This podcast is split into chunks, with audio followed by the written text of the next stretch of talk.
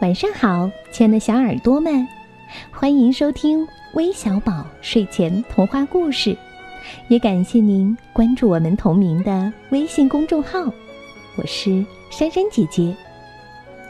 今天要和你们分享的故事题目叫《山羊爷爷和他的爱心屋》，一起来听听吧。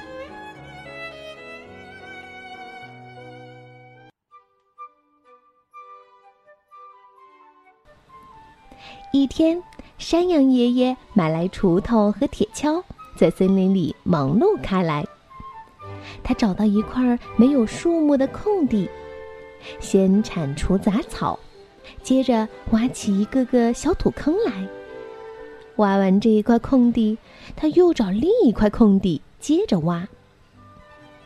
山羊爷爷挖成的小土坑排列没规律，这儿一个，那儿一个。坑和坑的距离不相同，有的短，有的长，土坑大小也不一样。大的可装下一个排球，小的只能容下一个乒乓球了。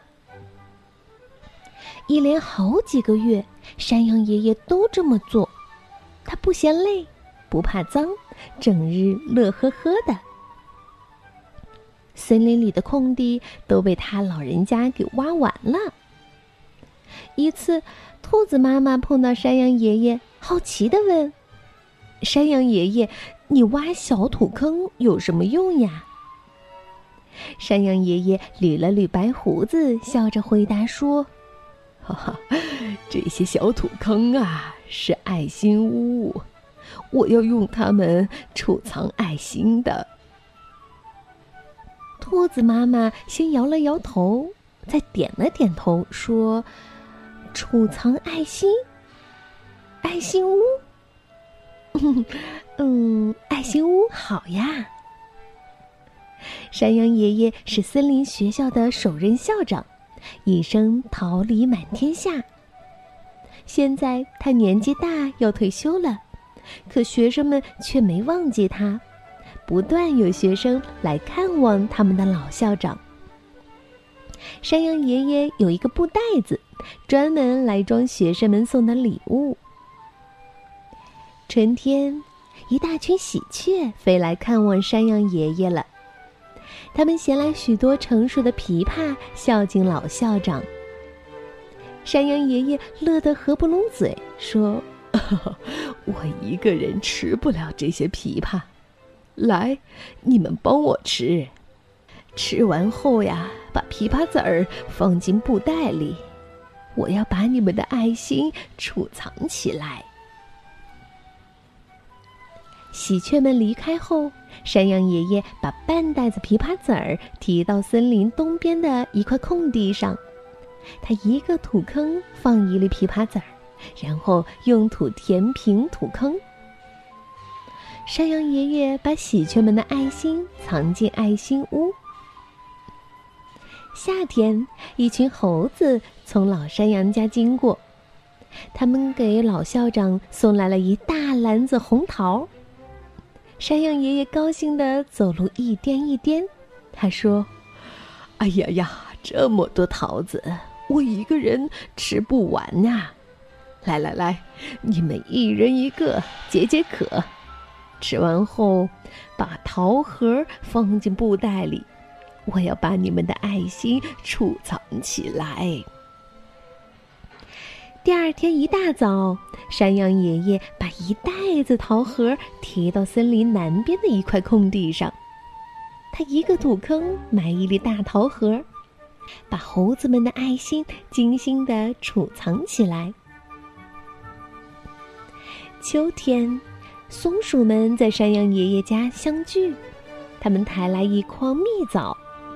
山羊爷爷喜得眉毛都在笑。他说：“谢谢你们还记得老校长。这么多蜜枣，我吃一个月都吃不完。来，你们每人十粒，吃完后把种子留下。我要用布袋储藏你们的爱心。”吃完蜜枣后，山羊爷爷和松鼠们一起来到森林西边的一块空地上。松鼠们知道小土坑是老校长的爱心屋，就帮山羊爷爷将一布袋蜜枣种子分散储藏起来。冬天到了，黑熊冬眠前又给山羊爷爷寄来一大箱礼物。山羊爷爷连脸上的皱纹都在乐。他打开箱子，里面是一袋袋栗子。他说：“哟哟哟，今年的栗子我就不吃了。”山羊爷爷把栗子倒入布袋，提着它们来到森林北边的一块空地上。他给每个栗子找一个土坑，就像给他们找一个新家，然后给他们盖上松土。就像盖上棉被。第二年春暖花开季节到了，山羊爷爷储藏的所有种子破土而出，发了芽，长成小树，人们便把这些树叫爱心树。一年又一年，山羊爷爷储藏的爱心越来越多，山上的空地都变成了果林。山羊爷爷去世那天，有些爱心树开花了。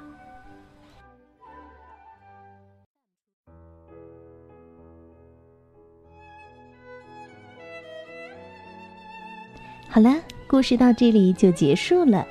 山羊爷爷将他的爱心播种在土壤中，让它生根发芽，结出爱心的果实。那你们呢？会用什么样的方式来传递自己的爱心呢？可以在评论当中留言和大家分享哦。那今天我们要将故事送给来自河南焦作的范一诺、范一昭，来自湖北黄石的孙浩轩，来自山西吕梁的马景阳，还有来自山东聊城的袁世敏。感谢你们的点播，我们明天再见。晚安。